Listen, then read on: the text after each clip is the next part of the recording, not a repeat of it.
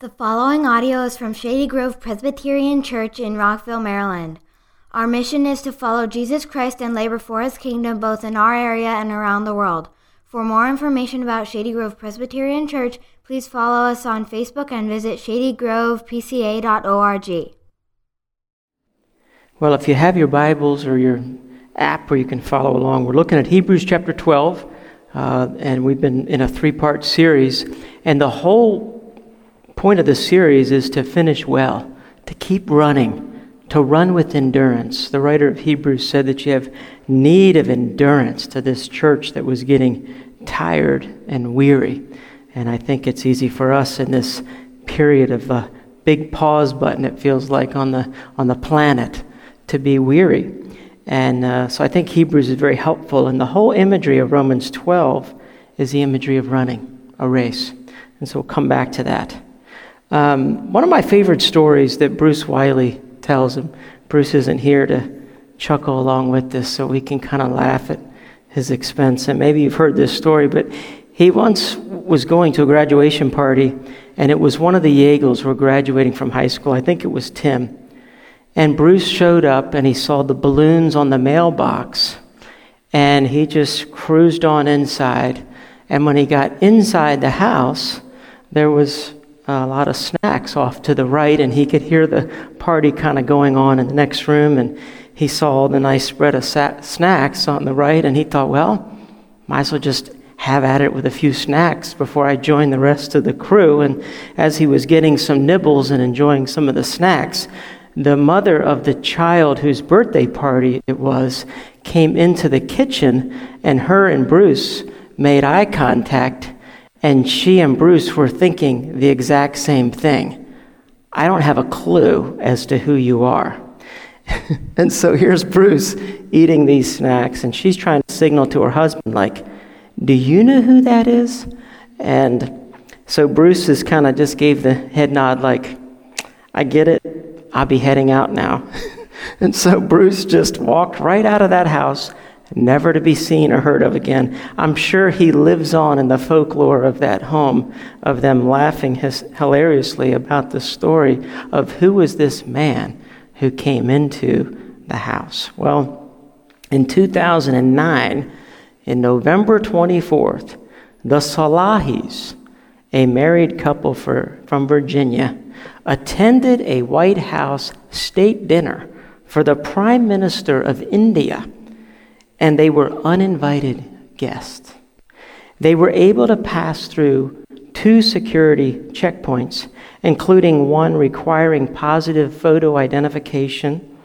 They entered the White House co- uh, complex, they had a nice meal, and they got to shake hands with the president and the first lady, got their pictures taken, and uh, the incident resulted in lots of security investigations and legal inquiries as to how did this married couple get into this state dinner. Well, the, the answer is, is they look the part. They dress to the gills. I think they originally were coming in a limousine. She had borrowed over $30,000 of jewelry that she was wearing and had a, a sort of an Indian outfit that she was wearing that was very expensive. And their manner and their insistence contributed to the officials thought since it was raining and they didn't want to hold up the line of the people waiting, that certainly we must be the ones in error, not them. They must have just somehow not gotten on the list, so they let them through. Well, what do both of these stories have in common? In both the stories, somebody uh, is at a big party, a celebration event of sorts, and they weren't invited. And they're, they're not on the guest list, and therefore they don't belong. And as a result, there is great shame both on the host and on the crasher of this is embarrassing. Well, you have to be on the guest list to come to the party. And so, in the big picture, all of Scripture is pointing to a big party. It's a big event. It's a wedding feast, the marriage supper of the Lamb. And it's to the culmination of what all of history is pointing towards. And the big question this morning is are you on the guest list? Or do you somehow think you can just crash the party? And Jesus actually tells a parable in Matthew of somebody who snuck in. And he tells us what happened. It's a parable, but he says when the king, came in to look at the guest, he saw there was a man who had no wedding garment. And he said to him, Friend, how did you get in here without a wedding garment? And he was speechless. Then the king said to the attendants, Bind him hand and foot and cast him into the outer darkness. In that place there will be weeping and gnashing of teeth. The wedding garment is the righteousness of Jesus Christ that is imputed to his people by faith. And when the king sees the garment, he sees his son. However, the wedding garment is also described in Revelation 19 as the righteous acts of the saints.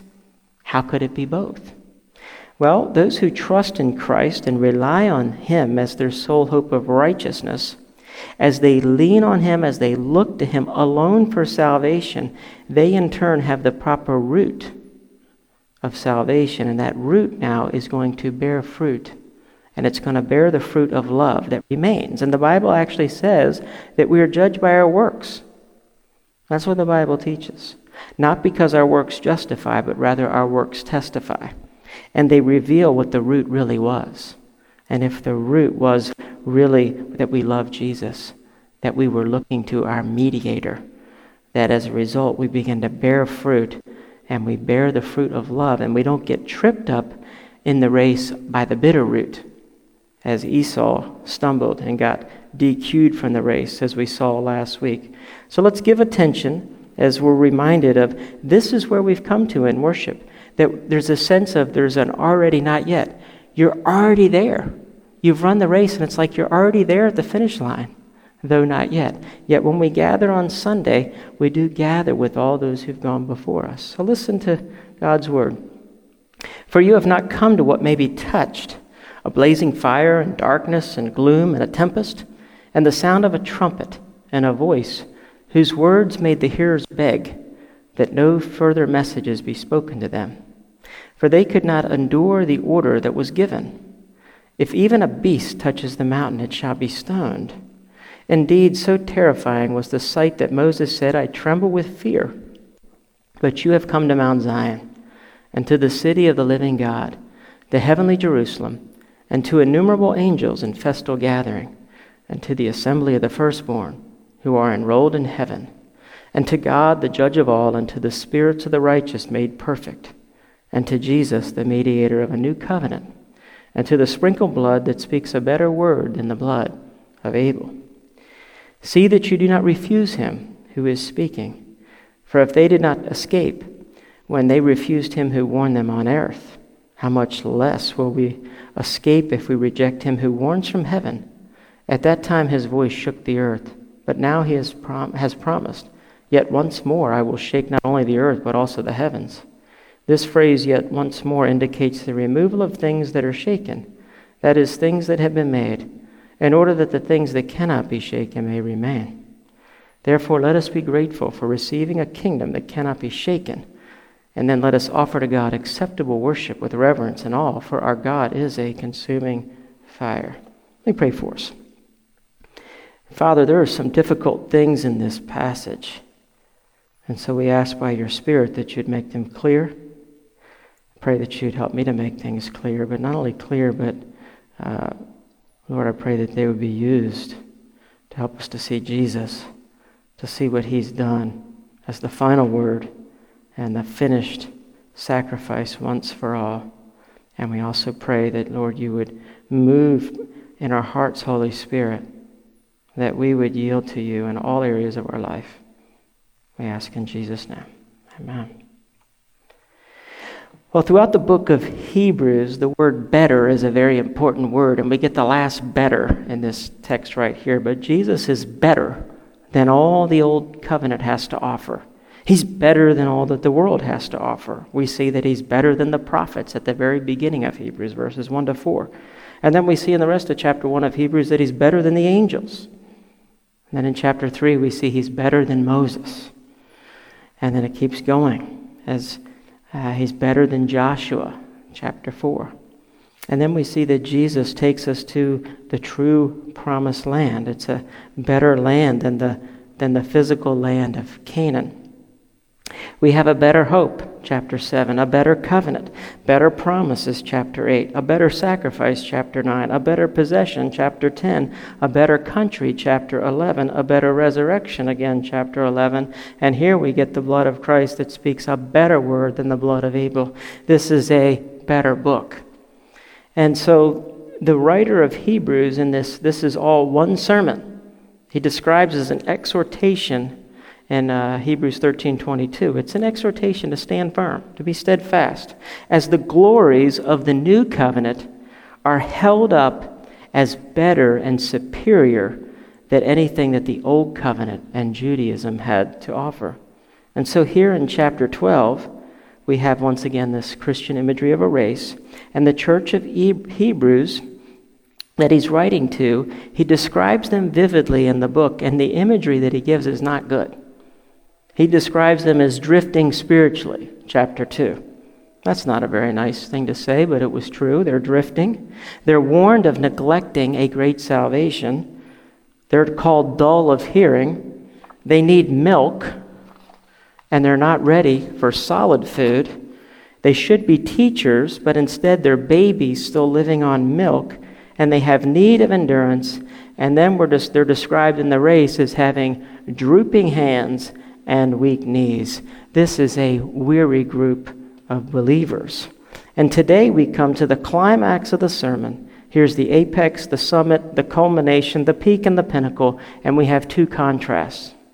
In verse 18 to 24, we have a contrast of approaching God between two mountains Mount Sinai and Mount Zion.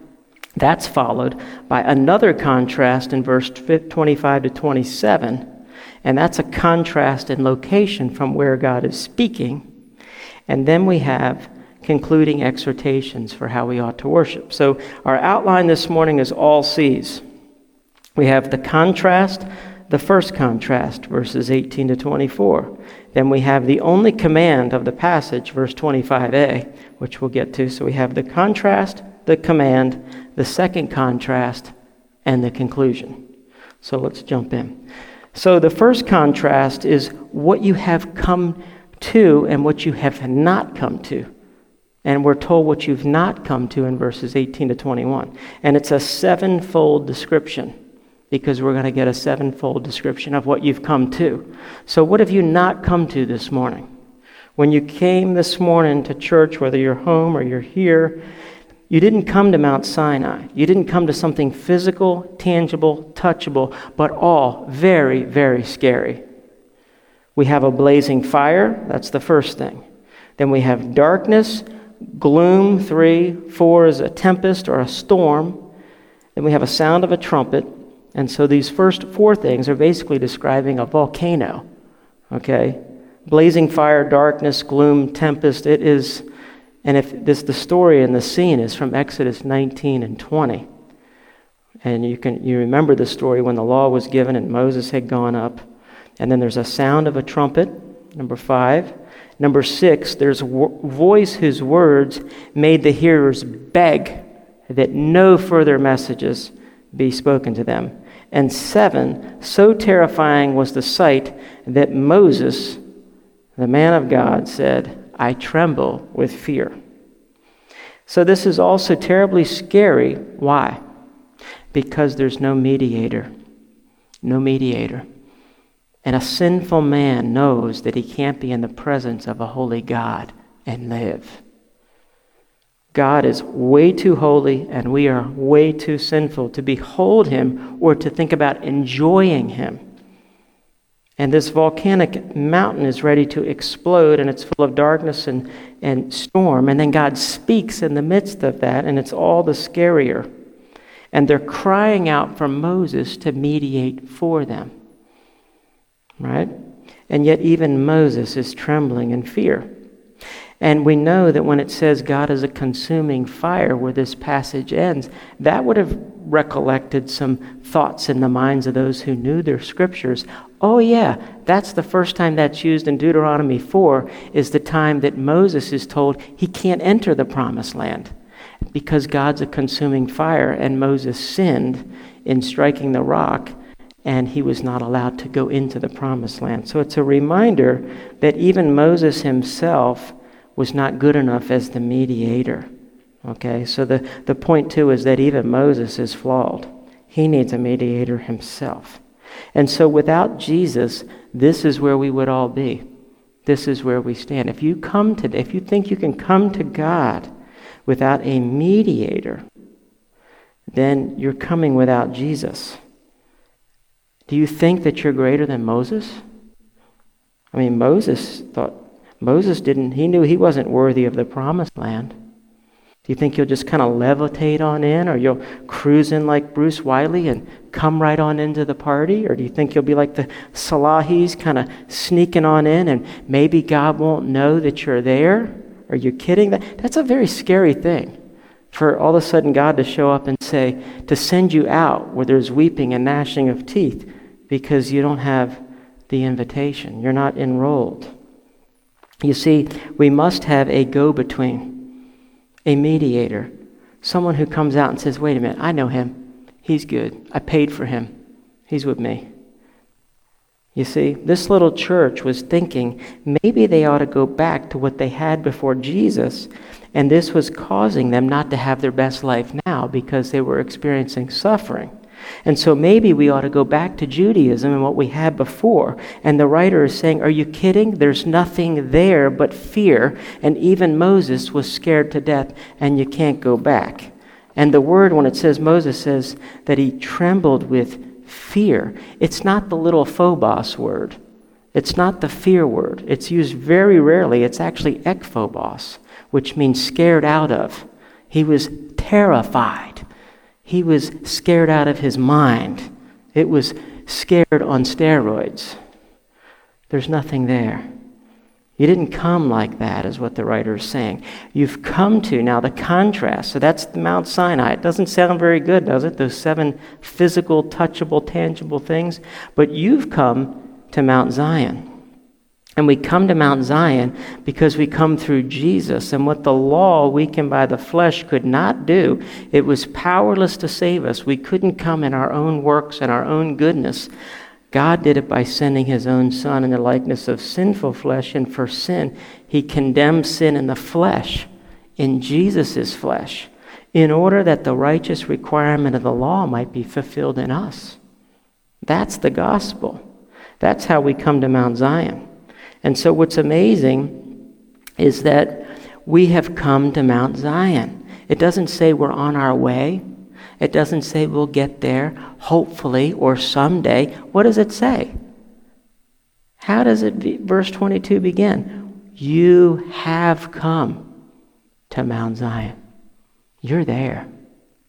If you're in Jesus and you're trusting in Him, you've come to Mount Zion. Well, if you're wondering what Mount Zion is, it defines it twice afterwards. I like for people like me that just need, just tell me what it is. Oh, yeah, it's the city of the living God, it's the heavenly Jerusalem. Thank you. I need the double definition clarifier of what is Mount Zion. And Mount Zion, this imagery of the Psalms about Zion Psalm 48 says, it's the joy of the whole earth. It's the city of the great king. We're told in Psalm 150 uh, that out of Zion, the perfection of beauty, God shines forth. Zion's the perfection of beauty. It's heaven. And, and God's going to shine above that beauty.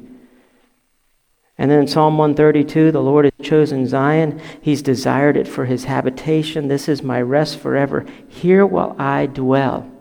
God dwells in Zion. And it's from there in Psalm 133 that it, the Lord has commanded his blessing. And how blessed it is when, when brothers dwell together in unity. But it's there in Zion that the Lord commands his blessing. So we've come to that very place this morning. Number two, you've come to innumerable angels in festal, in festal gathering. Do you see them? Do you see the angels? Me neither. But let me give you a translation of festal gathering, because that sounds like a bunch of fancy terminology. I don't like that. It actually means a joyful festival. I'll give you the Charlie Bale translation a block party. Okay? They're having a party, it's a joyful gathering. That's what it would be in our terminology. And so there's this innumerable angels, and it's a joyful occasion. The angels are not miserable. There's more joy in heaven over one sinner who repents. There is joy in heaven. It's the fullness of joy. At his right hand are pleasures forevermore. Number three, it's the assembly of the firstborn. That should ring some bells because who's the firstborn who got DQ'd? So it's a reminder of what Esau did. So the assembly of the firstborn who are enrolled, and literally the word means registered in heaven. And we're not to be Esau's who despise what is precious and choose fleshly advantages to our spiritual demise. John Piper puts it like this He said, What Esau did is he considered what God had promised and what the life of faith would look like, and he said, No deal, give me the single meal. No deal, give me the single meal. So if you choose the, the single meal, the passion and pleasure of the one night stand over the, the pleasures that are found in Jesus, you're chucking something really important. And that's what Esau did. Do you remember what Jesus said in Luke chapter 10 when the 72 they return with joy? They have been out, they've been commissioned by Jesus to go and preach. They come back and they're thrilled with how much God had used them. They had experienced a taste of ministerial success. And they've come home to celebrate, right? And they, they come back to Jesus and they say, Jesus, even the demons submit to us in your name. And Jesus said to them, I saw Satan fall like lightning from heaven. Behold, I've given you authority to tread on serpents and scorpions over all the power of the enemy, and nothing shall hurt you. Nevertheless, do not rejoice in this, that the spirits are subject to you. Rejoice that your names are written in heaven. In that same hour, Jesus rejoiced in the Holy Spirit and said, I thank you, Father, Lord of heaven, that you've hidden these things from the wise and understanding and revealed them to little children. Yes, Father, for such was your gracious will. All things have been handed over to me by my Father, and no one knows who the Son is except the Father, or who the Father is except the Son and anyone to whom the Son chooses to reveal him. Then turning to the disciples, he said privately, Blessed are the eyes that see what you see, for I tell you that many prophets and kings desire to see what you see and did not see it, and to hear what you hear and did not hear it. So when it says, Rejoice that your name is written in heaven, rejoice that your name is written in heaven, because lots of kings and lots of prophets and lots of wise and understanding people didn't get that invitation. They didn't get enrolled. And the way to be enrolled is to put your trust like a child in Jesus and in his work that he's done for you on the cross. And to see that as necessary, good, and beautiful. Whereas the world looks at it and says, disgusting. They see it as uh, something not to be gloried in. They see it as shameful. We see it as glory. We've come to God, the judge of all. This would be the most terrifying thing. But the judge of all has already passed judgment on us in Jesus. And therefore, the judge has acquitted us in Christ. Therefore, this is still a joyful gathering because Jesus has already paid for our sins. And now our judge is also our Heavenly Father. We've come to number five. We've come to the spirits of the righteous made per- perfect. So as we gather and worship, there are the saints that have gone before us are now perfect in heaven. We can't see them. The universal church is Berkhof uh, in his systematic theology. We talk about, you know, the militant church and the triumphant church. Well, what's the difference? Well, Berkhof puts it like this in his systematic theology The church on earth, that's us, is the militant church. The church in heaven is the triumphant church. And there, the battle cries are turned into songs of triumph, and the cross is replaced with the crown. The strife is over, the battle is won, and the saints reign with Christ forever and ever. In these two stages of her existence, the church reflects both the humiliation and the exaltation of Jesus Christ, of our heavenly Lord. So it's the humiliation of the church militant and the struggles on earth and the church triumphant of the exaltation. We've, those who've gone before us are already there, and yet they enter into worship with us.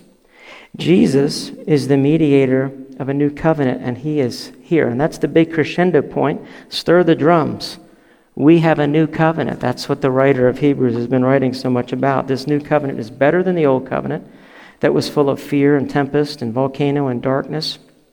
And Hebrews 9:15 tells us that Jesus is the mediator of a new covenant so that those who are called may receive the promised eternal inheritance since a death has occurred that redeems them from the transgressions committed under the first covenant. If there wasn't this new covenant, we would be endlessly offering blood and animals, the blood of animals, to atone for our sins. But Jesus has redeemed us from the transgressions committed under the first covenant. Well, how did he do that? Well, that's number seven. It's the sprinkled blood of Jesus. You've come to the sprinkled word that speaks a better word than the blood of Abel. The blood of Abel, if you remember that Cain rose up and he killed his brother. And when he killed him, there was a, we are told that his blood was crying out from the ground. And his blood brought, the blood of Abel brought a curse upon Cain. Abel's blood continually called for justice, justice, justice, and it brought a curse upon Cain. Well, Jesus' blood is better because Jesus' blood cries out as well. His blood was sprinkled as he took the curse and punishment of our violations of God's law, and he took them upon himself. And as a result, his blood cries out now, not for a curse, but for a blessing for all who by faith apply the sprinkled blood to the door of their hearts and to the frames of their minds. So, as God says in Exodus, when I see the blood, I will pass over you, and no plague shall befall you. That would kill the firstborn. But here now, the firstborns are not struck down because Jesus, the firstborn of all creation, has been struck down in our place. Spurgeon put it like this, and this is a reflection quote in the bulletin part of this. He has a sermon called The Blood of Sprinkling, but he was very concerned about those who claim to love Jesus, but they didn't love his sacrifice. I don't know if you meet people like that. Or, and he says this He says, Beloved friends, there is no Jesus if there's no blood of sprinkling. There is no Savior if there's no sacrifice. I put it strongly because the attempt is being made nowadays to set forth Jesus apart from the cross and the atonement. He's held up as a great ethical teacher, a self sacrificing spirit, who's to lead the way in a grand moral reformation and by his influence to set up a king of moral influence in the world. It's even hinted that this kingdom has never had prominence enough given to it because it's been overshadowed by his cross. But where is Jesus apart from his sacrifice? He's not there if you've left out the blood of sprinkling, which is the blood of sacrifice. Without the atonement, no man is a Christian. And Christ is not Jesus. If you've torn away the sacrificial blood, you've drawn away the, the heart out of the gospel of Jesus Christ and robbed it of, of its life. If you've trampled on the blood of sprinkling and counted it a common thing, instead of putting it above you upon the lintel of the door, and all around you upon the two side posts, you have fearfully transgressed. He says, As for me, God forbid that I should glory save in the cross of our Lord Jesus Christ. Since to me that death is identical, that cross is identical with Jesus himself. I know no Jesus, but he who died the just for the unjust. This blood of sprinkling and the Jesus by whom we live are inseparable. In fact, they are one and indivisible, the same self thing. And you cannot truly know Jesus or preach Jesus unless you preach him as slain for sin. And so he concludes by saying, What God has joined together, let no man put asunder, referring to Jesus and his sprinkled blood. And so then it leads to the, the command of the passage. The actual only command in Hebrews 12, 18 to 29 is the word 25 that says, See that you do not. And it's literally beware. It's like the beware of dog sign. There's a big beware warning. Beware.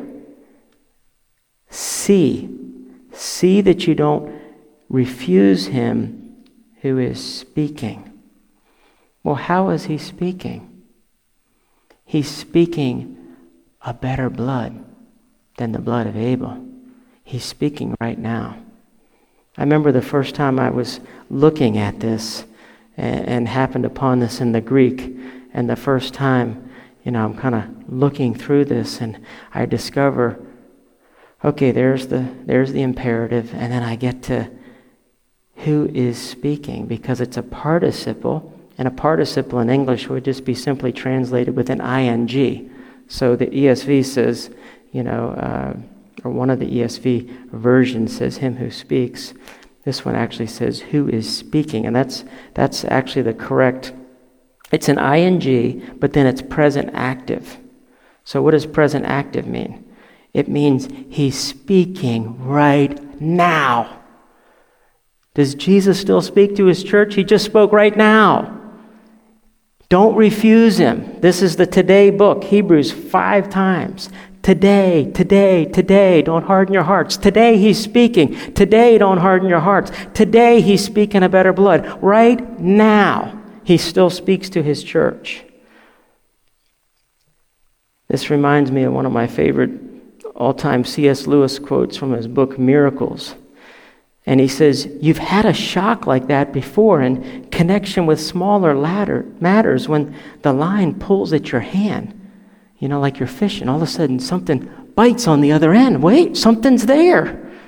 And he says, when something breathes beside you in the darkness.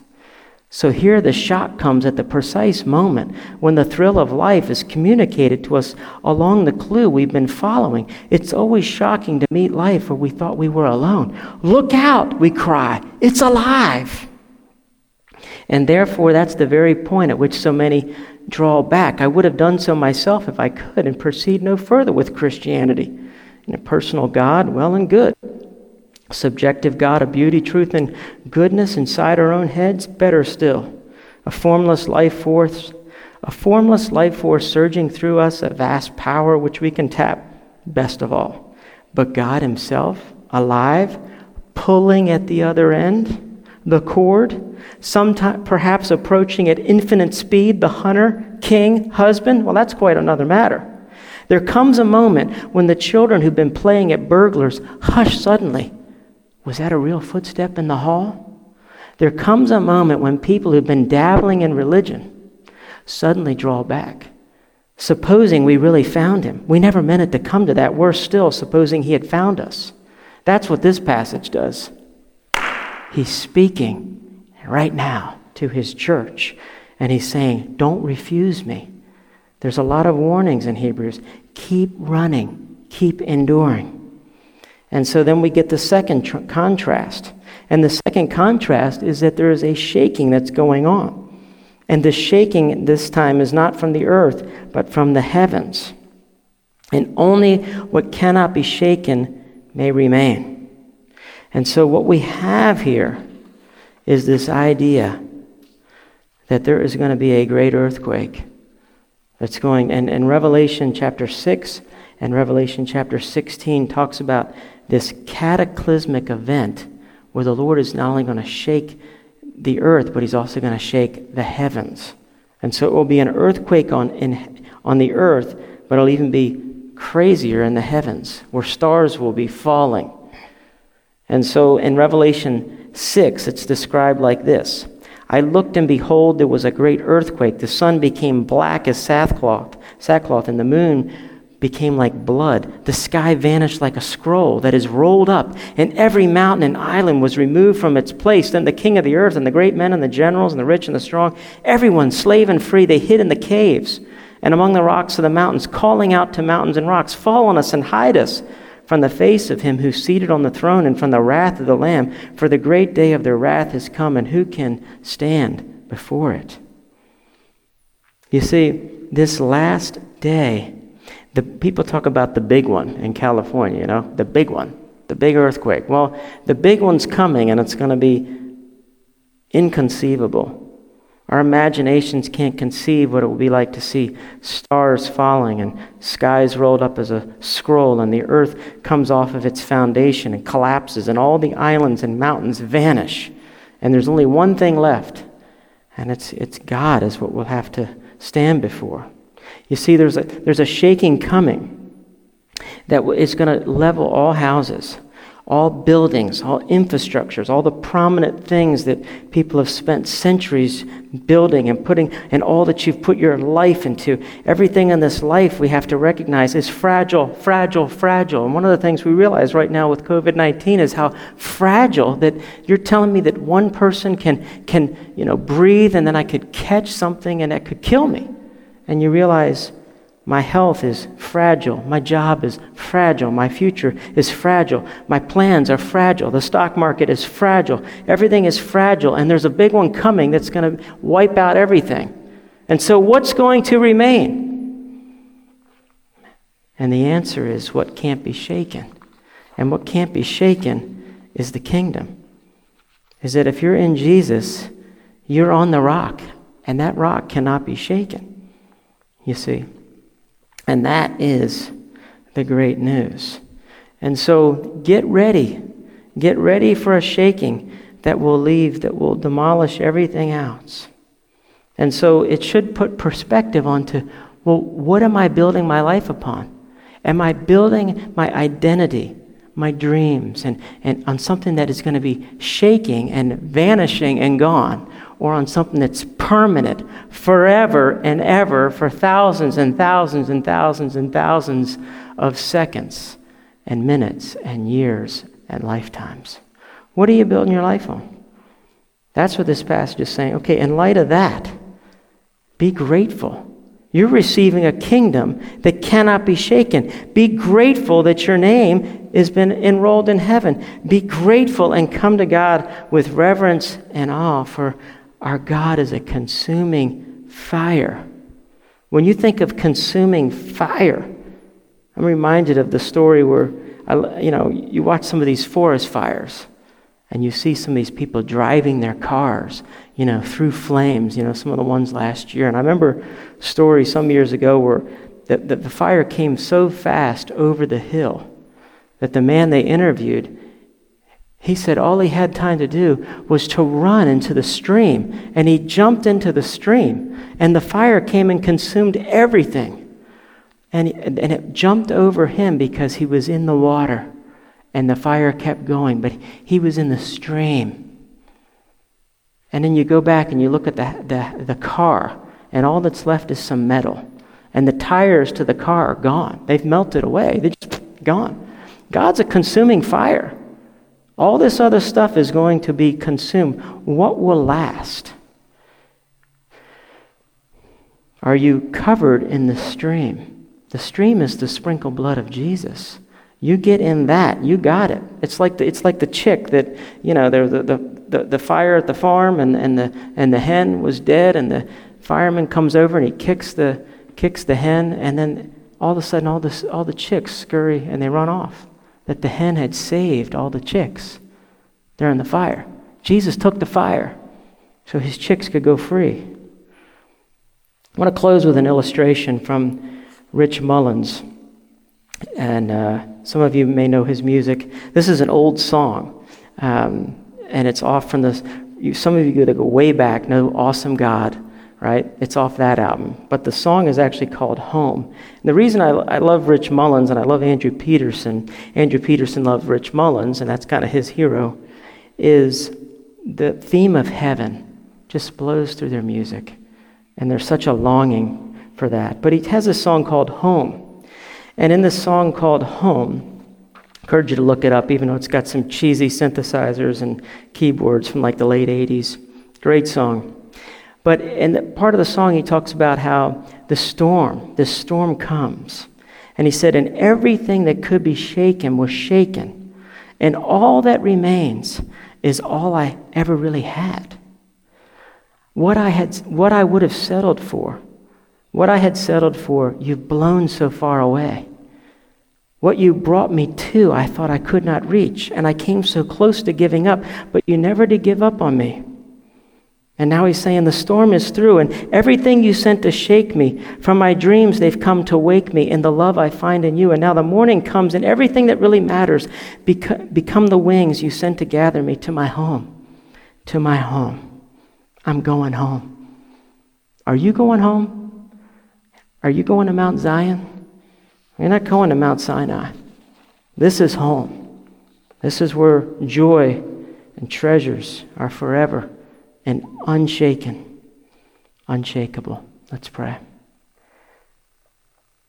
Lord, give us more longing, more love for the kingdom, for the kingdom that's breaking into this world. And give us less love and pull us away, pull our grip away from the, the world and its desires that are passing away. And help us to see by faith this city that is to come. For we have no enduring city, but we seek the city that is to come. Fill us May our hearts be set on pilgrimage. May we know that what's to come is the best. And may we live in light of that. We thank you for Jesus, the head of the church, the one who even intercedes even now for us, Lord. Help us to run well and to bring glory to you, we ask in Jesus' name. Amen.